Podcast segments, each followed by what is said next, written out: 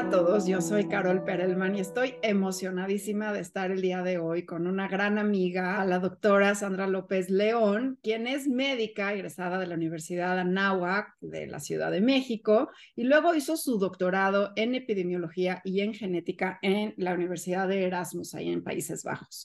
Trabaja ahora en la farmacéutica Novartis, lleva más de 10 años haciendo investigación sobre el efecto de los medicamentos en mujeres embarazadas en lactancia, la seguridad de los medicamentos y de esto vamos a hablar el día de hoy. Es profesora adjunta también de la Universidad de Rutgers allá en Nueva York. Sandra, bienvenida, ¿cómo estás? Hola, Carol, muchas gracias por la invitación. No, pues muy feliz de platicar contigo hoy del estudio que acabas de sacar en esta revista Plus One, donde hablan sobre la falta de información que hay en la seguridad de medicamentos tanto durante el embarazo como en la lactancia. Más de 200 millones de embarazos hay al año, muchas de nosotras varios embarazos en nuestra vida y tomamos medicamentos y es increíble que menos del 5% o apenas el 5% de los medicamentos sepamos si tiene algún efecto al bebé, tanto en útero como al darles pecho. Desgraciadamente, muchas no acabamos de dar este, lactancia a nuestros bebés por diferentes factores, aunque ahorita vamos a platicar cuáles son los beneficios de la lactancia. Pero, por supuesto que así como pasan los anticuerpos y todas estas maravillas a través de la leche, también podrían pasar los medicamentos. Platícanos un poco de qué va. Bueno, sí, vamos a empezar primero que nada que la lactancia es una de las cosas más maravillosas e importantes que existen, tanto para el desarrollo mental, el desarrollo inmunológico, para prevenir enfermedades, para todo. O sea, podríamos estar una hora hablando de los beneficios de la lactancia, creo que todo el mundo sabe, pero desafortunadamente hay algunas cosas que no, eh, que no pueden o paran que la mujer de la lactancia. Entonces, brevemente, bueno, la comida es súper importante. Hay muchos que, que, dicen mi bebé no soporta la leche, pero en realidad es que lo que está comiendo la mamá, pues es este, chile o cosas muy irritantes y el bebé no las aguanta. Entonces, básicamente todo lo que nos estamos metiendo al cuerpo, pues va al, bebé. Entonces, en la mayoría de los casos, los medicamentos no hacen ningún problema a, los, a los bebés. Eh, específicamente en este nuevo estudio me enfoqué en la lactancia y creo que hablamos hoy de la lactancia porque si empezamos a hablar del embarazo, pues también nos estaríamos toda la mañana, pero específicamente eh, eso es un gran problema porque hay aún menos estudios para lactancia que para embarazo. Entonces la, mujer pues no sabe si puede dar o no eh, el leche cuando está tomando un medicamento y o deja el medicamento y puede poner en peligro su vida o eh, le da al bebé el, medicamento. es importante que sí hay eh, algunos medicamentos que se sabe que no se deben de dar y por eso tiene que haber una conversación con el médico, pero en otros casos pues no hay nada de evidencia.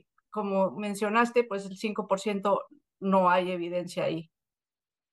Y sin embargo, el 90% de las mujeres tomamos medicamentos durante eh, la lactancia. Entonces, eh, ¿qué sí se puede, qué no se puede y qué has hecho en investigación? Y platícanos un poco del consorcio donde participas eh, que creo que es un esfuerzo sumamente importante y además quienes nos están escuchando, mamás, papás, abuelas y además médicos, pediatras, eh, ginecólogos podrían ayudar a estas bases de datos. Entonces, ¿por qué no nos platicas de qué es el trabajo? Bueno, sí, o sea, lo primero que tiene que hacer una mamá es ver el prospecto, que es el papelito que dice, si es, si se puede tomar, es que hay estudios que se puede tomar. Y si dice no se puede tomar, no se puede tomar. Pero claro, en 95% pues no se sabe. Entonces yo pertenezco a este consorcio que es el IMI Conception, que es eh, IMI es Innovative Medicine Initiative, que es una iniciativa de la comunidad europea, de la Comisión Europea, en el que participan 88 eh, compañías y universidades y autoridades sanitarias y básicamente, bueno, yo soy parte de este consorcio y estamos buscando soluciones para este problema. Entonces, este consorcio se dividió en siete.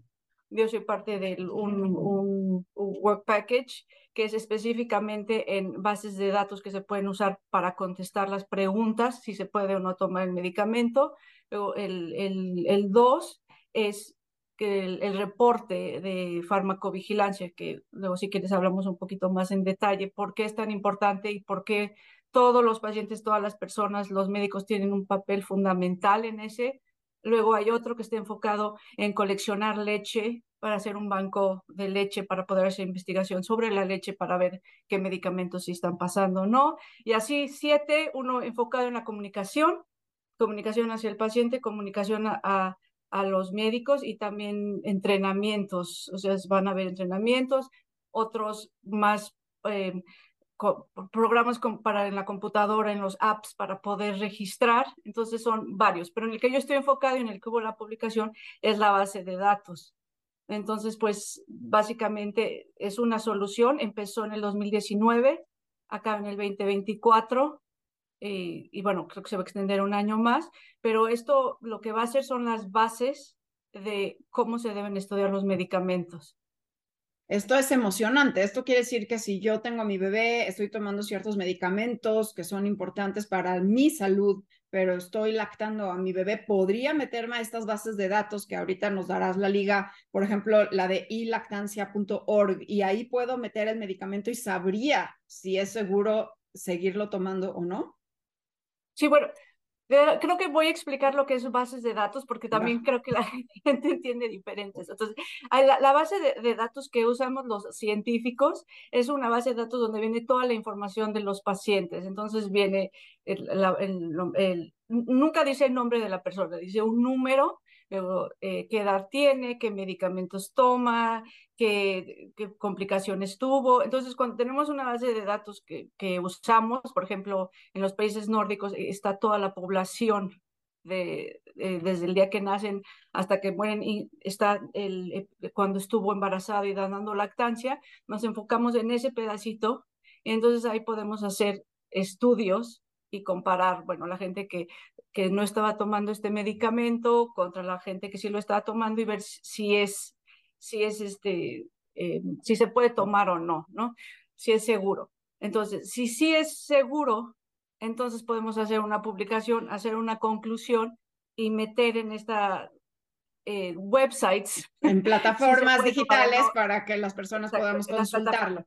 Claro, detrás de todas estas bases de datos que eh, son las que las consultamos nosotros las, las personas de a pie, eh, obviamente hay un trabajo científico atrás que incluye el trabajo de Sandra, donde van analizando bases de datos de salud para entender qué medicamentos sí tienen efectos y que no. ¿Nos puedes dar una idea, Sandra, más o menos cuáles son los medicamentos que, por ejemplo, eh, pudiéramos no tomar, más bien debiéramos no tomar durante la lactancia porque le hacen un daño al bebé y por lo contrario medicamentos que le hicieran daño al bebé y que por la necesidad que una paciente pueda tener de tomarlo es mejor suspender la lactancia muchas veces para obviamente este pues preservar la vida y la salud de ambos, ¿no?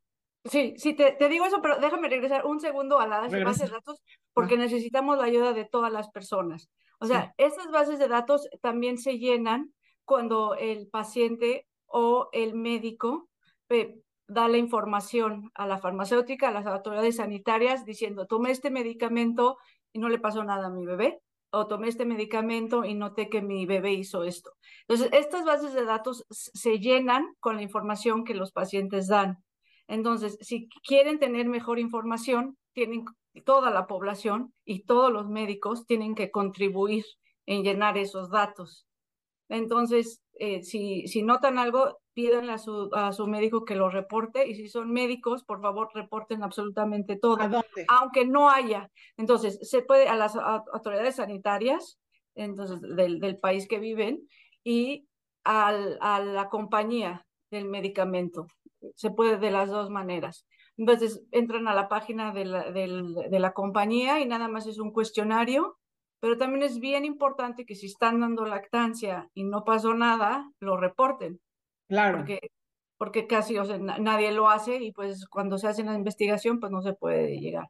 Entonces, Espera, ahora yo te voy a decir algo. Esto, que de lo que está hablando Sandra, se llama farmacovigilancia y es la fase 4 de todos los estudios, de todos los medicamentos, todos los biológicos, desde, desde vacunas hasta medicamentos, todo lo que consumimos los seres humanos, que está regulado y llevas fases de investigación para poderse aprobar ya con las vacunas, sabemos que son fase 1, fase 2, fase 3, la fase 4 nunca acaba y siguen habiendo estudios de seguridad, como los que haces la doctora Sandra López León, en medicamentos de uso habitual, como pueden ser los antiácidos o pueden ser las aspirinas, se siguen vigilando. Gracias a la información que la población podemos ir dando de cómo va resultando los efectos eh, adversos o no de cada uno de estos medicamentos. Por eso es importante la participación del público y creo que es un llamado muy importante a quienes nos escuchan. Si estás lactando, si estás tomando un medicamento y todo está bien, por fortuna, repórtalo a la compañía o repórtalo a las autoridades sanitarias. O si algo ves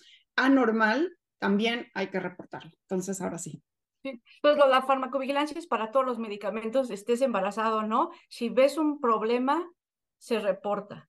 Si no sabes si es por el medicamento, se reporta. Si hay duda, se reporta. Entonces, siempre si hay algo extra, se reporta. En lactancia y en embarazo es aún más importante, porque como dijo Caro, en las primeras fases, cuando todavía no está en el mercado, no se incluyen pacientes embarazados o lactantes a los estudios, por, por ética, ¿no? Porque no se sabe si va a ser, eh, pues si va a ser seguro o no. Entonces, o sea, sí hay pacientes que se embarazan sin planearlo y lo toman y esa información es muy valiosa, pero cuando sale al mercado es aún más valiosa porque hay más datos.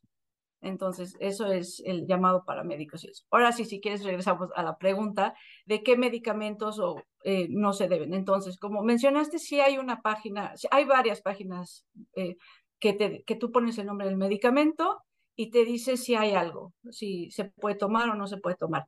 En España está esta que es la lactancia, que es la más, la más usada por todos los médicos, y pones el nombre y te dice no lo tomes, si está rojo no lo tomes, no se debe de tomar. Eh, si, si dice que sí se puede tomar, probablemente es que sí ha habido estudios, pero la cosa es que si no hay información, pues no te va a decir sí o no. Entonces ahí, es cuando se necesitan más datos para ir actualizando, porque es eh, continuo. Y en ese caso hay que platicarlo con el médico o qué hay que hacer en caso de que no se tenga información. Bueno, en todos los casos cuando vas a embarazarte o estás embarazado o tomando lactancia, siempre tienes que hablarlo con tu médico y decir, esto es lo que estoy tomando y se tiene que ver un riesgo-beneficio. Sí, por ejemplo, medicamentos para el asma en, en, en el embarazo, pues dices, bueno, si lo dejo de tomar, luego no voy a poder respirar bien, luego no va a llegar oxígeno a mi bebé y bueno, ¿cuál es más el riesgo, no? O en, en, enfermedades autoinmunológicas, pues puede traer una recaída importante y puede afectar mucho al embarazo. Entonces, no hay una lista de que toma, si puedes, no puedes, siempre es individual y siempre tiene que haber una discusión con el médico, eh, pero bueno, también de vitaminas que estás tomando, cualquier cosa puede tener un efecto. Y si son medicamentos muy nuevos, es muy, probable que todavía no ha habido nada de investigación. Entonces se puede discutir con el médico, bueno, me quiero embarazar o voy a dar lactancia, es posible cambiarlo a un medicamento que ya se haya usado por muchos años, que se sepa que seguro mientras paso esta etapa, entonces hay una discusión de los riesgos y los beneficios. Pero bueno, en general, los que son muy conocidos son, por ejemplo, los antimicrobianos. si tienes una infección, la estás tomando, podría ser que, que, que, tu bebé, bueno, tenga en la boca cosas blancas o que tenga diarrea. Entonces, eso es algo típico. O, por ejemplo, todos los medicamentos, ya sean psiquiátricos, neurológicos o para el dolor, podrían tener un efecto en el bebé, eh, que veas que el bebé se está quedando dormido todo el tiempo, que no quiera comer porque está somnoliento, que está eh, que no tiene no, no está teniendo contacto contigo o que está bajando de peso. Entonces, eso sí uno tiene que estar vigilando que no esté afectando al bebé, porque si está quedando dormido y no está haciendo contacto y no está comiendo, pues entonces puede haber un problema del desarrollo, ¿no? Entonces, todos, todos esos sí están en el, en el papelito cuando compras el medicamento. Se debe de leer. todo eso. Y si hay, dice algo del bebé o algo, tiene que haber una discusión, discusión, porque son pocas cosas que están incluidas ahí que, que se saben y por algo están ahí, ¿no? Pues eso es algo sumamente importante. Eh, quizás eh, estamos lactando y nos da una infección de garganta y hablamos con nuestros médicos, nos manda un antibiótico y se nos olvida decirle que estamos este, dando eh, leche materna y podríamos estar afectando la microbiota de nuestro bebé, podríamos estar afectando, como dices, dándole este, una infección por cándida en, la boca y el pediatra va a decir, bueno, ¿y por qué el bebé de pronto? ¿No? Y es porque estamos tomando un antibiótico y lo que dices es muy interesante, eh, los medicamentos eh, psiquiátricos también pueden hacer, afectar el desarrollo quizás temporal, pero eh, la atención, la nutrición de los bebés. Entonces tiene que haber un diálogo muy estrecho entre la mamá, el pediatra y también sus propios médicos de la mamá. Creo que es un tema muy relevante. Sandra, muchas gracias por traerlo a la mesa porque eh, generalmente se nos olvida, especialmente a las personas que toman medicamentos de forma crónica, ¿no? Hasta se nos olvida que es parte de nuestra rutina, entonces se nos olvida a veces reportarlos. Entonces creo que es un llamado para reportar y también reportar, ayudar a Sandra, a sus colegas, a todas las personas que nos están cuidando porque están revisando que los medicamentos que consumimos son seguros en todas nuestras etapas de la vida. Necesitamos reportar cuándo estamos bien, cuándo no estamos bien, quizás o no por un medicamento y esto se reporta a las autoridades sanitarias y o a el fabricante de ese medicamento. Tengo una última pregunta, pero es un poco de otro tema, pero también de medicamentos. ¿Hay algo más que quisieras agregar de, de este estudio tan importante que están haciendo en Conception junto con la eh, autoridad sanitaria, bueno, reguladora de, Europa? Bueno, eh, yo soy la única mexicana en ese proyecto y yo creo que algo que es muy importante es que están haciendo eh, educación para médicos de, de, qué tomar en cuenta, cómo reportar y, también qué bases de datos, dónde revisarlo. Entonces, cuando estos, esos entrenamientos estén listos, yo, yo me voy a comprometer en mandarlos a la Asociación de Pediatría, de Ginecología en México, para que se distribuya a todos los médicos. Y, y bueno, y también en mi página web, si, si hay entrenamientos o hay cosas que podrían ayudar a los médicos o a los pacientes, también lo, lo voy a añadir eh, yo me dedico a poner cosas de prevención. Hasta ahora había puesto mucho de COVID, pero bueno, con este proyecto que estoy, también voy a estar poniendo ahí. Y, y mis redes sociales más en Twitter, Sandra López León. Arroba Sandra López León, seguidito, ¿no? Sí. Para que la sigan, porque sube información sumamente relevante para el cuidado de nuestra salud. Y Sandra, quería acabar con una, una pregunta que tiene que ver con medicamentos, pero es una pregunta que me hacen mucho y quizás tú como especialista, pero también como mamá, nos puedes contestar. ¿Qué medicamentos? Porque las mamás siempre cargamos nuestra bolsa de Mary Poppins con todo tipo de, de, de, de, productos allá adentro para quien requiera en el momento que requiramos, ¿no? De pronto cuando somos adolescentes llevamos una bolsita chiquita, chiquita, pero cuando ya somos mamás echamos todo lo que posiblemente se pudiera utilizar, desde curitas hasta costureros muchas veces, ¿no? ¿Qué medicamentos debiéramos de estar cargando desde, eh, por ejemplo, paracetamol o si alguien se corta, este, tiene una herida, llevar un, una pomadita estilo neosporin. ¿Qué es lo que llevamos en nuestras bolsas? ¿Qué debiéramos de estar cargando? Esto es una pregunta que me han hecho algunas mamás. Me dicen, es que no sé qué medicamentos llevar en mi bolsa habitual. O sea, obviamente... Como mi botiquín, sí, el botiquín sí, de Sandra. Sí, bueno, lo más importante es que si tu, tu hijo tiene algo, eh, el doctor te diga qué tienes que llevar específico. O sea, si es alérgico o si tiene alguna enfermedad, siempre se debe de llevar. Pero bueno, en mi caso, yo no llevo nada. yo llevo paracetamol si voy de viaje y, o sea, mis, mis hijos tengo tres grandes y solo le he dado antibióticos una vez a uno porque tenía un estreptococos. Entonces, eh, muchas de las enfermedades tienen su curso natural. Eh, obviamente voy mucho al médico, pero siempre eh, voy al médico para ver si necesita un medicamento. No, nunca, yo estoy en contra de dar medicamentos sin que estén indicados, porque pues se da, se da demasiado que no está indicado, ¿no? Entonces, pues, este, por ejemplo, de dolor de garganta, pues te puedes tomar lo que quieras, pero el dolor de garganta va a seguir ahí, ¿no? También para las Entonces, si abro tu bolsa, voy a encontrar tu, tu, tu, tus llaves. Mis llaves, sí, mi teléfono. Tu teléfono y tu cartera. Sí. Ok, gracias. Sí, sí, y, aquí en, en, Estados Unidos, en, en, la enfermería, solo dan, eh, bueno, en, el, en primaria no te dan nada, te llevan a tu casa, pero en más grande solo dan este Tylenol para el dolor. Y hielo. Y, y ya. Y ya. Bueno, pues este es un mensaje muy importante ya estamos aquí cerca del Día de las Madres, ya fue en España, mañana es en México, en unos días en, en, Estados Unidos y a veces como mamás nos gusta tener nuestras bolsas donde hasta paraguas podríamos sacar de, de las bolsas y, y, muchas personas me han acercado y me han dicho, Carol, ¿puedes hablar de, de, del botiquín que debiéramos de llevar, un antiácido? No sé si le duele la panza a mi, a mi niño que le doy. Y bueno, ahí está la respuesta de la doctora Sandra López León, que es especialista en genética, en epidemiología, es mamá de tres hijos y su recomendación es si tu hijo tiene alguna afección muy específica, hablar con su médico para siempre llevar obviamente su medicamento y si no. Yo creo que, que también es, eh, tienen que saber si se cortan, pues inmediatamente agua y jabón, ¿no?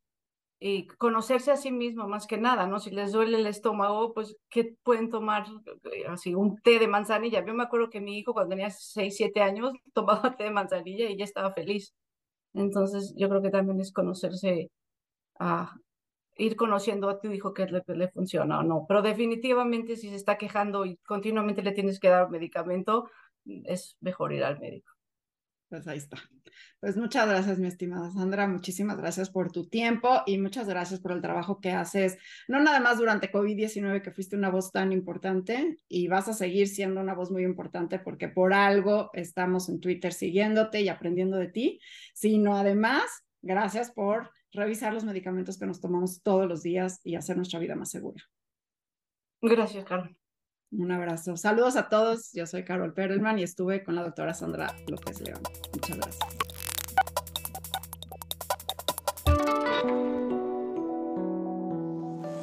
Desde cualquier dispositivo y en cualquier plataforma recibe las notificaciones de Radio 13 Digital. Venos y escúchanos en Facebook, YouTube y Daily Motion de Radio 13 Digital. Dale me gusta a nuestro perfil, síguenos y activa las notificaciones de las publicaciones y video para que te lleguen las alertas de los programas que están al aire. Escucha nuestro podcast en Spotify, Amazon Music, Apple Music y Deezer.